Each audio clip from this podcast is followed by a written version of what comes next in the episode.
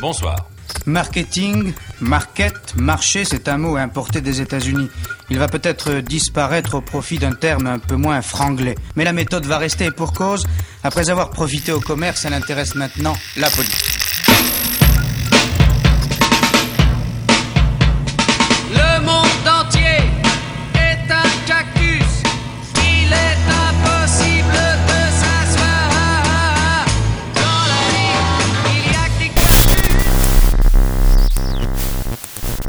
Bonsoir à tous, c'est le retour de Cactus, l'émission qui voit de l'information dans la communication et de la communication dans l'information. Avec moi autour de la table ce soir, Jean-Romain Gaudrio, bonsoir. Bonsoir. Et Balthazar Gigot qui a mené une enquête ce soir. Et on Salut. Tout de suite. Euh, on parle des politiques et de leur usage des réseaux sociaux. Tout à fait. Alors aujourd'hui, je vais vous parler de politique. Et oui, vous me direz encore et toujours de la politique. Vous en avez marre d'en entendre parler. Vous êtes lassé des JT sur Fillon, des revues de presse sur le Front National ou encore des ambitions intimes où Karine Le Marchand s'intéresse à la couleur du string de NKM. Et ce ras-le-bol général que vous associez parfois aux fameux médias corrompus, sachez que certains politiciens s'en sont rendus compte. Si, si, je vous l'assure, ils peuvent parfois faire preuve de recul et changer leurs habitudes pour faire passer leur message. À l'heure où la parole dans les médias est devenue automatiquement mensonge, où des partis politiques comme le FN, le Front de gauche et même Sarko répètent à longueur de temps que ces derniers desservent leur discours et se concentrent uniquement sur le buzz pour faire de l'audience, des modes de communication alternatifs apparaissent dans la sphère médiatique. L'objectif annoncé est de contourner le fameux système médiatique. Un média comme YouTube est l'outil idéal pour contourner les médias traditionnels et faire passer son message comme on l'entend. Liberté de format, cibles différentes, la plateforme de vidéo appartenant à Google présente des avantages uniques sur le formidable réseau qu'est l'Internet. Et un des politiques qui commence à se faire une place dans le YouTube Game, c'est Jean-Luc Mélenchon. Qui l'eût cru Entendre le boss de la France Insoumise quémander des pouces bleus à la manière d'un Norman ou d'un Cyprien, pas grand monde aurait parié dessus. Sa chaîne YouTube totalise 80 000 abonnés alors qu'elle stagnait à 15 000 adeptes fin août. Comment expliquer ce micro-phénomène? YouTube serait-il devenu un espace politisé où faire campagne deviendrait tendance? Comme un YouTuber classique, la chaîne de Jean-Luc fonctionne par thématique. Une mise au point chaque semaine face caméra du candidat sur l'actu nommé Revue de la semaine, des vidéos de meeting et de ses passages TV classiques, mais aussi des projets plus originaux. La très connue foire aux questions, adaptée à la sauce politique, ou encore le pas vu à la TV, où Jean-Luc Mélenchon prend la place d'un journaliste pour interviewer des spécialistes, selon lui sous-médiatisés sur des sujets spécifiques. Encore une fois, le titre même de la vidéo pas vu à la TV est le symbole de cette nouvelle forme de communication. Cela renvoie directement à l'idée que ce qu'on nous cache à la télé. Un petit exemple du début de la vidéo FAQ de Jean-Luc. Bon, alors comme vous le savez, j'ai accepté récemment de faire euh, les FAQ, c'est-à-dire euh, euh, qu'on me pose des questions et j'y réponds. Alors bon, je sais pas si c'est une si bonne idée que ça, parce que d'un coup, il y en a plus 3000 d'un coup. Et pour Antoine, eh bien, ça n'a pas été la joie, parce que c'est lui qui les trie, c'est lui qui... Et ce n'est qu'un court extrait, mais il paraît naturel de juger qu'avec ce ton léger et ses montages, il renvoie à déconstruire l'image classique de l'homme politique pour en faire celle d'un homme moderne, dans l'air du temps, proche des gens, qui prend le temps de leur répondre, qui s'intéresse à eux directement. Et il semblerait que ce soit l'un des seuls à utiliser ce créneau-là. Il suffit de se rendre sur les pages YouTube de Marine Le Pen, François Fillon, Alain Juppé, Arnaud Montebourg ou encore Benoît Hamon pour s'en rendre compte. Le constat est que leurs chaînes servent uniquement à relayer leur passage TV et radio sans prise de risque originale. Le seul qui adopte une posture face caméra et un message personnalisé, figurez-vous que ce n'est pas le plus jeune, loin de là. Je vous laisse la surprise.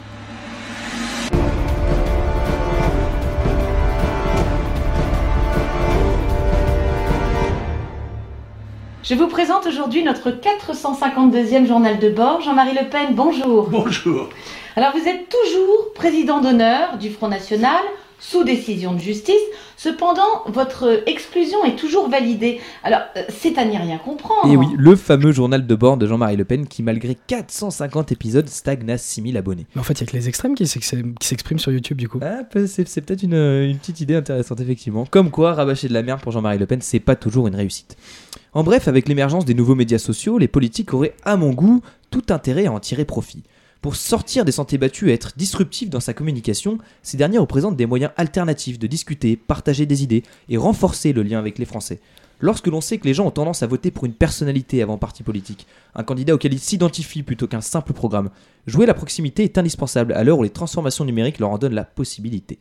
Et merci beaucoup, Balthazar, pour euh, ce que tu viens de nous dire. une, enquête, euh, une enquête euh, très pertinente. Et c'est vrai que l'usage des, des réseaux sociaux qu'on qu'on croyait cantonné à, la presse, etc., est complètement retourné par les candidats pour, pour chercher une certaine légitimité. Mais c'est vrai qu'on retrouve finalement des, des candidats qui, qui, qui poussent un peu le, le ras-le-bol sur, sur les journalistes. De toute façon, c'est toujours la faute des journalistes, etc.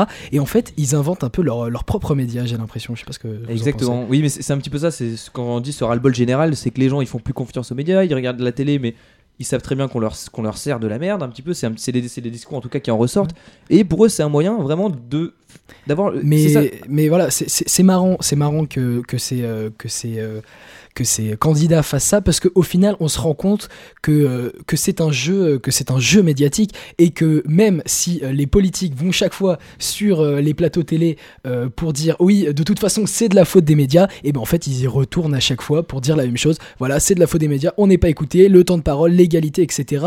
Et au final, qu'est-ce qu'ils font? Ils vont inventer leurs propres médias avec les mêmes codes, les mêmes Et- schémas. Et, et surtout, ils reprennent les codes des youtubeurs qui fonctionnent énormément avec les jeunes. Quand on sait que Norman ou Cyprien, je sais pas, ils ont des dizaines de millions d'abonnés. Euh, par exemple, là, Jean-Luc Mélenchon, il a, il a un graphiste qui lui fait des bannières un petit peu tape à l'œil, histoire que les gens puissent cliquer dessus. Il, il incite les gens à liker, à s'abonner. Ah, donc ça devient vraiment une ça- forme de communication à part entière et c'est ça qui est assez intéressant. Ça n'a quand même rien d'étonnant à l'approche des présidentielles. euh, on imagine que c'est quand même vraiment euh, euh, un, un espèce de coup de poker que Mélenchon tente parce que voilà. je demande à voir si ces vidéos vont continuer à être publiées après les présidentielles s'il fait un score euh, très bas. Bah là, Euh, mais, c'est- euh, c'est- le, c'est le jeu et je pense qu'il il mise sur la viralité. Aujourd'hui, euh, c'est vrai qu'on a, on a, on a un système médiatique qui est un peu à, à- à deux vitesses. Bien sûr que les, les candidats, je pense qu'ils ils- ils vont, ils vont aller sur les, euh, sur les plateaux télé, mais ils, ils retrouvent. Bon, je pense que ça peut être vu d'un d'un bon oeil. Ça Ouais. permet d'avoir un peu Puis, de diversité. Ça apporte de la fraîcheur et de la jeunesse, Ouais, c'est indéniable. C'est c'est pas la même cible, il part pas aux mêmes personnes. Et puis en tout cas, pour ce qui est de Jean-Luc Mélenchon, sa chaîne elle marche énormément parce que quand on voit le nombre d'abonnés qui gagne et le, le- le- un chiffre qui est croissant, c'est assez intéressant. Mais alors moi, je, tu vois, je, je, fais le, je fais le jeu, je fais le, je fais le parallèle. Euh, un truc dont ils ont toujours besoin, euh, c'est c'est politique, c'est de chiffres et en particulier euh, de sondages. Alors après l'élection américaine et la primaire de droite, je vais pas, contrairement à eux, créer la surprise en parlant des sondages cette semaine. En effet, selon un récent sondage, ces derniers ne sont plus très crédibles ces derniers temps. Ils ont donné Hillary Clinton gagnante pendant toute sa campagne. Ils voulaient faire d'Alain Juppé le leader de la droite et ils ont lamentablement échoué à nous prédire leur défaite, entraînant dans leur chute la crédibilité des médias qui jubilaient d'avance. Et ce n'est pas un phénomène nouveau. En 1948, à l'occasion de l'élection présidentielle, les sondages donnaient Thomas Dewey gagnant contre Harry Truman, et la confiance était telle que le Chicago Daily Tribune imprima et distribua à l'avance son édition titrée Dewey défaite Truman. Un énorme flop qui fit bien rire le vainqueur, ne manquant pas de se prendre en photo, il a un exemplaire en main. Ça, C'est exceptionnel, c'est quand même. Il faut, il faut croire que les médias ont la mémoire courte et que se réveiller avec une énorme gueule de bois va devenir une habitude les lendemains d'élection. Mais comment sont fabriqués ces chiffres qui défient les statistiques? Eh bien tout simplement par Internet à plus de 75%. En effet, les instituts de sondage ne se cassent plus la tête et préfèrent multiplier les enquêtes que leur donner du fond. La moyenne permet selon eux d'obtenir la vérité, mais quand on est dans l'erreur 5000 fois comme ça s'est produit aux États-Unis, on a beau faire la moyenne, on restera bien dans l'erreur. Et c'est le jeu de la politique actuelle qui a besoin de chiffres pour exister, car même si ces sondages ne représentent que 5% du chiffre d'affaires des instituts, elle leur permet d'avoir une visibilité et de se construire une notoriété de marque. Pour les médias, c'est de l'information tellement bon marché que la plupart des sondages publiés par la presse ne sont même pas payés. Les instituts produisent les chiffres, la presse les diffuse. Bah oui, c'est de la copie facile pour les journalistes. Entre un commentaire de sondage signé par un journaliste et le rapport du sondage signé par le chargé d'études de la boîte lui-même, il y a parfois pas beaucoup de différence. Et les sondages permettent de quantifier, de mettre un chiffre derrière une masse d'électeurs. C'est le seul moyen de matérialiser en fait l'intérêt des gens pour l'un ou pour l'autre. Un moyen très fictif de s'imager la politique et pourtant un facteur de poids dans la stratégie des partis et de leurs représentants. Le problème, c'est qu'à chaque fois, on n'entend pas tout le monde et que les sondés ne sont pas forcément de bonne foi. On se souvient d'avril 2002 quand Le Pen s'affichait au second tour en écartant Jospin et qu'on se rendait compte qu'une partie des Français n'assumait pas son vote au téléphone. Cette année aux États-Unis, c'est toute une partie de la, de la population rurale peu connectée qui n'a pas écouté et qui pourtant a fait changer les choses. Alors voilà, moi je me pose la question quel jeu invente ces sondages complètement déconnectés qui flattent l'ego des gros candidats et qui discréditent les petits d'avance qui font les pré-campagnes et qui pensent un peu à notre place euh, ces sondages. C'est vrai que avec l'abondance de chiffres, on peut, on peut se poser la question sou- souvent d'autant qu'ils sont souvent pas très fiables. Ouais, tout à fait. Mais c'est vrai que ce que je trouve intéressant dans ce que tu as dit, c'est ce besoin de matérialiser. euh, C'est vrai qu'aujourd'hui, on a toujours besoin de quantifier tout. On quantifie sa notoriété, on quantifie son capital sympathie, on quantifie. Tout est aujourd'hui quantifiable grâce à ces sondages et c'est au final ça qui les discrédite pour moi. Mais du coup, la question c'est. Qu'est-ce qu'on en fait de ces sondages On est on- toute la journée, on nous en parle dans les, les radios, les médias, etc. la télé. on a Et- et puis une surtout- avalanche de chiffres qui nous viennent à la gueule, et ça, c'est vraiment euh, de toutes de toutes parts et pour tout. En fait, on a du mal à Mais- ingérer les chiffres, et en fait, on parle on parle de la politique aujourd'hui presque en faisant des mathématiques, Mais- en disant celui-ci à 40%, celui-ci à 30%, et au final, on, on a, on a presque envie euh, de se ranger euh, de, derrière le camp des, des vainqueurs tout- rapidement. tous ces sondages ont quand même un impact très important sur la population. Quand on sait que par exemple si euh, une Marine Le Pen va être euh, va être euh, annoncée euh, avec un très haut chiffre pour euh, les futures présidentielles, ça va permettre à certains de se dire moi je veux pas la voir donc je vais aller voter. Alors que si ce sondage euh, n'était jamais sorti, euh, les gars se- euh, C'est pas faux. ne se Et- seraient pas levés pour aller voter. Et, et- et voilà. Mais, ce qui est aussi euh, marrant, je trouve, c'est qu'il y a un peu un double jeu. D'un côté, aujourd'hui, on a de plus en plus de politiques qui disent qu'ils n'en ont rien à foutre des sondages. Euh, J'entendais Fillon qui disait qu'il s'en foutait, que lui, il faisait. il- un- faisait peu leur credo, c'est je fais mon chemin, je m'occupe pas des autres. Alors qu'au final, ces sondages, ils les servent. C'est vrai qu'aujourd'hui, il y a un peu un double jeu avec les, les politiciens qui ont le comme credo de faire leur, euh, leur propre euh, chemin sans regarder les sondages, alors qu'on sait très bien qu'il y en a certains qui les commandent parce que les- ceux qui s'occupent des instituts de sondage ont une proximité euh, politique, ils ont une couleur politique, et donc on sait que quand même parfois c'est quand même euh, un, un jeu qui a ses troubles, je trouve, les sondages. Ouais, mais je, je pense qu'aujourd'hui, euh, et quand on voit les derniers exemples, il faut pas, il faut pas se, il faut pas se, se réveiller, se réveiller aujourd'hui. Voilà, l'histoire l'a l'a montré. Euh, J'ai pris un exemple qui remonte à, à 1948, et, et je pense qu'il faut nous, en tant que, en tant que citoyens, à l'heure d'aller voter ou à l'heure de, de se renseigner sur des, sur des programmes, prendre du recul par rapport à ces chiffres et, et, et d'une certaine manière ne pas, ne pas rentrer, euh, ne pas rentrer dans le jeu. Euh, le, les instituts de sondage ne sont pas, ne sont pas, ne sont pas en reste parce qu'en produisant euh, des, des chiffres dans, donc avec les, avec les, les méthodes qu'elles ont, notamment sur Internet et en, en oubliant une partie de la population, elles, elles provoquent un, un- un jeu qui est, qui est complètement biaisé, comme, comme je le disais. Et, puis voilà. même, tu disais que ça, ça- les sondages politiques, ça représentait 5% de leur chiffre d'affaires. Donc c'est limite un peu comme une campagne de relations publiques pour eux. ouais, c'est ça. juste, ça joue, ça joue sur leur image. On est, nous, enfin moi je sais que de, de tête, je pense à TNS Sofres, euh, IFOP, les euh, IFOP exactement. Et c'est vrai que quand je pense à institut de sondage, je pense à eux directement. Donc au final, c'est c'est- c'est vraiment. Oui, mais parce que, y a, parce que, parce que le, le sondage aujourd'hui est, est une industrie. Donc voilà, c'est, c'est, je pense qu'aujourd'hui il faut avoir un réflexe de prise de recul par rapport à, à ces, à ces moyens de, de communication, puisque c'est de la communication politique. On fait une petite pause dans Cactus, c'est Jean Roman qui nous conseille un truc. Ouais, alors ça c'est un petit son euh, bon, que certains d'entre vous vont, doivent connaître. C'est euh, un petit son de Chinese Man, euh, Indie Groove. Euh, vous allez voir, c'est euh, c'est juste excellent.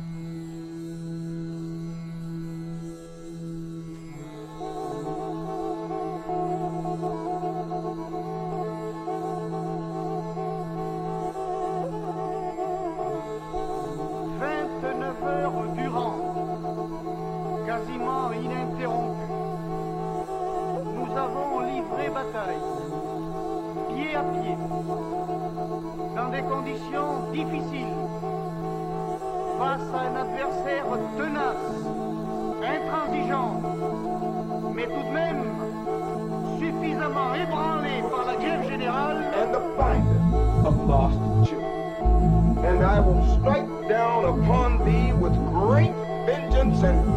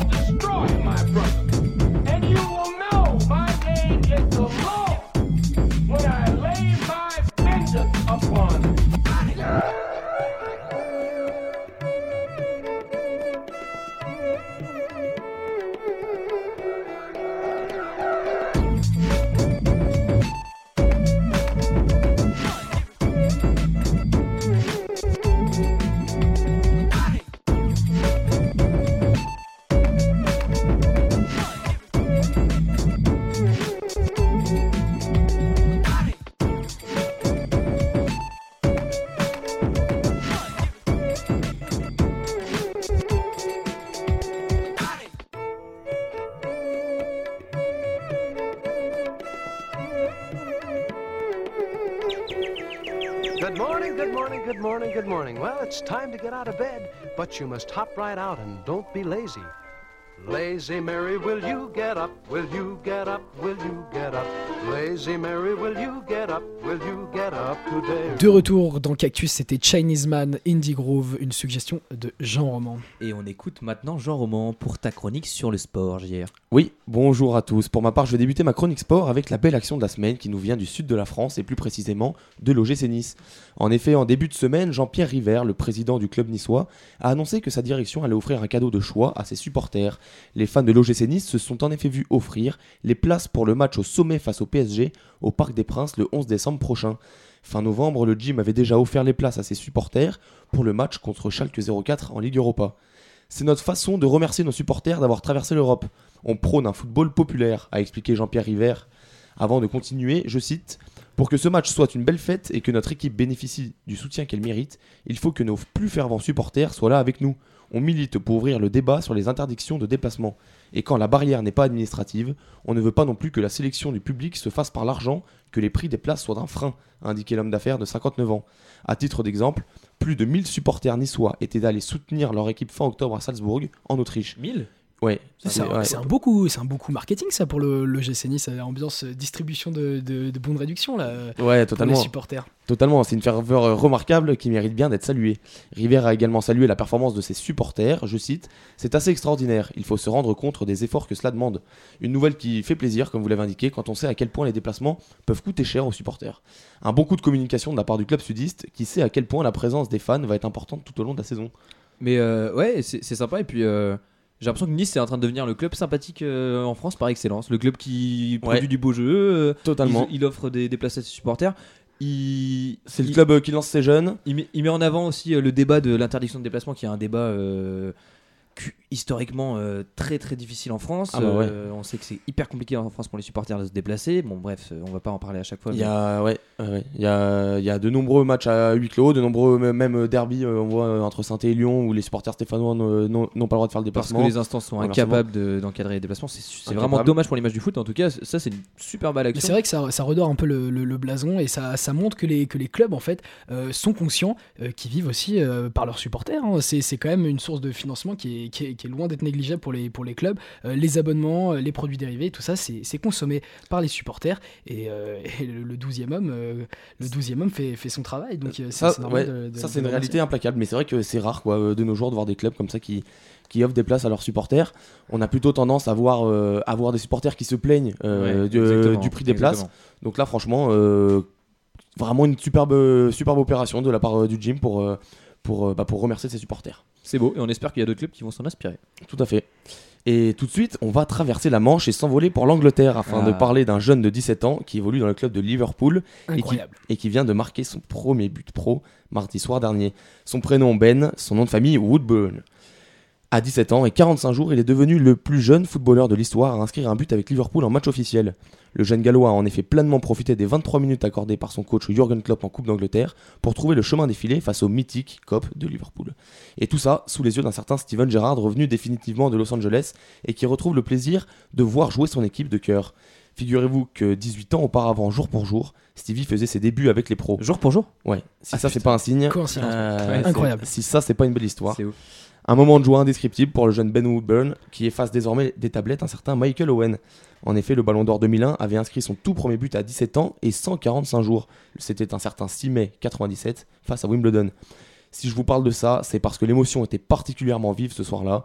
Un de, un de ces soirs où la magie opère, où les supporters sont en furie, où un gamin de 17 ans vient un rêve, un rêve de gosse, lui qui porte le maillot des Reds sur les épaules depuis sa tendre enfance, en espérant que son histoire avec Liverpool aille loin, et pourquoi pas qu'il nous fasse une Steven Gerrard bis. Après tout, faire l'intégralité de sa carrière dans un seul et même club devient quelque peu ringard de nos jours, mais la loyauté envers son club de cœur reste la plus belle des vertus selon moi, à une époque où l'argent gangrène le football.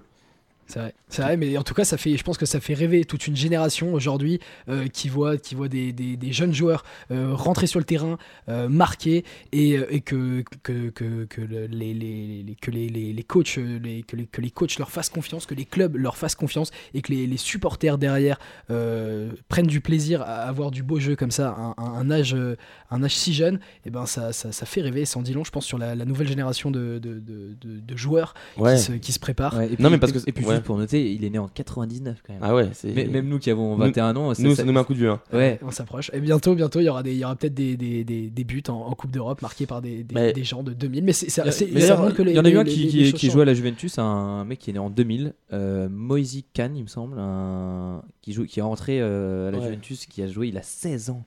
16 ans le garçon, il a Mais, fait ses mais- débuts on peut parler a euh, de, A. cette sélection euh, à l'Euro euh, à l'Euro 2016 en- euh, avec, avec le français, euh, comment il s'appelait, qui avait, qui avait 18 ans euh, c'était cet été. Et qui, Il y avait qui- Coman, Kingsley Co- Coman, qui très- Coman, qui Kingsley. Coman, qui fêtait ses 20 ans euh, pendant le pendant l'Euro et qui et qui était sélectionné avec le avec le maillot bleu et qui euh, qui a été qui a été qui a été bon, qui est, qui, qui a fait ses preuves dans cet Euro et qui, qui maintenant euh, est, puis- est un grand monsieur. Puis ce qui est beau à cet âge-là, c'est euh, c'est aussi euh, la- la façon d'être sur le terrain est pas la même que quand on a 25, 30 ans. À 17 ans, Il y a de la fougue. Il y a de la fougue, c'est vraiment c'est la découverte, c'est vraiment le plaisir pur. Et en tout cas, j'espère pour Woodburn et pour Liverpool qu'il va rester quelques temps, qu'il va pas partir trop tôt, qu'il va clair. pas être attiré par les par les, les sirènes qui, qui l'appelleront, le Real Madrid qui va lui proposer un, un énorme contrat.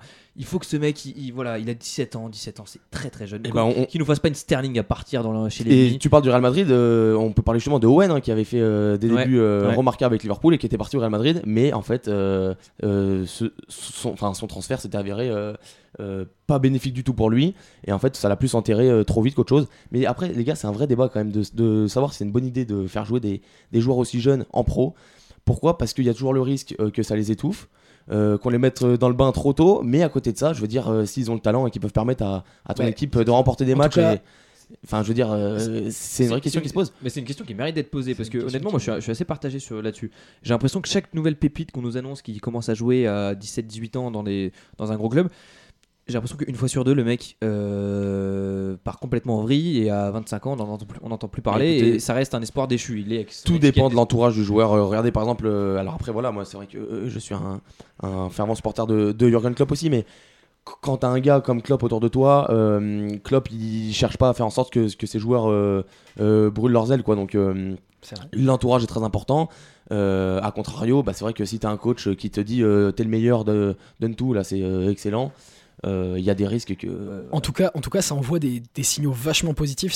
Ça montre euh, l'ouverture d'esprit des clubs et je pense que je pense que ça, ça s'inscrit aussi euh, dans le dans la stratégie de communication des clubs de, de montrer euh, de montrer que les, les, les joueurs euh, se renouvellent et que et qui sont qui sont faire un saut, qui, hein, s- je pense. qui sont qui sont ambitieux. Non mais c'est, c'est- c'est- Ouais. je pense que que c'est possible. En tout cas, ça sonne la fin euh, de l'émission.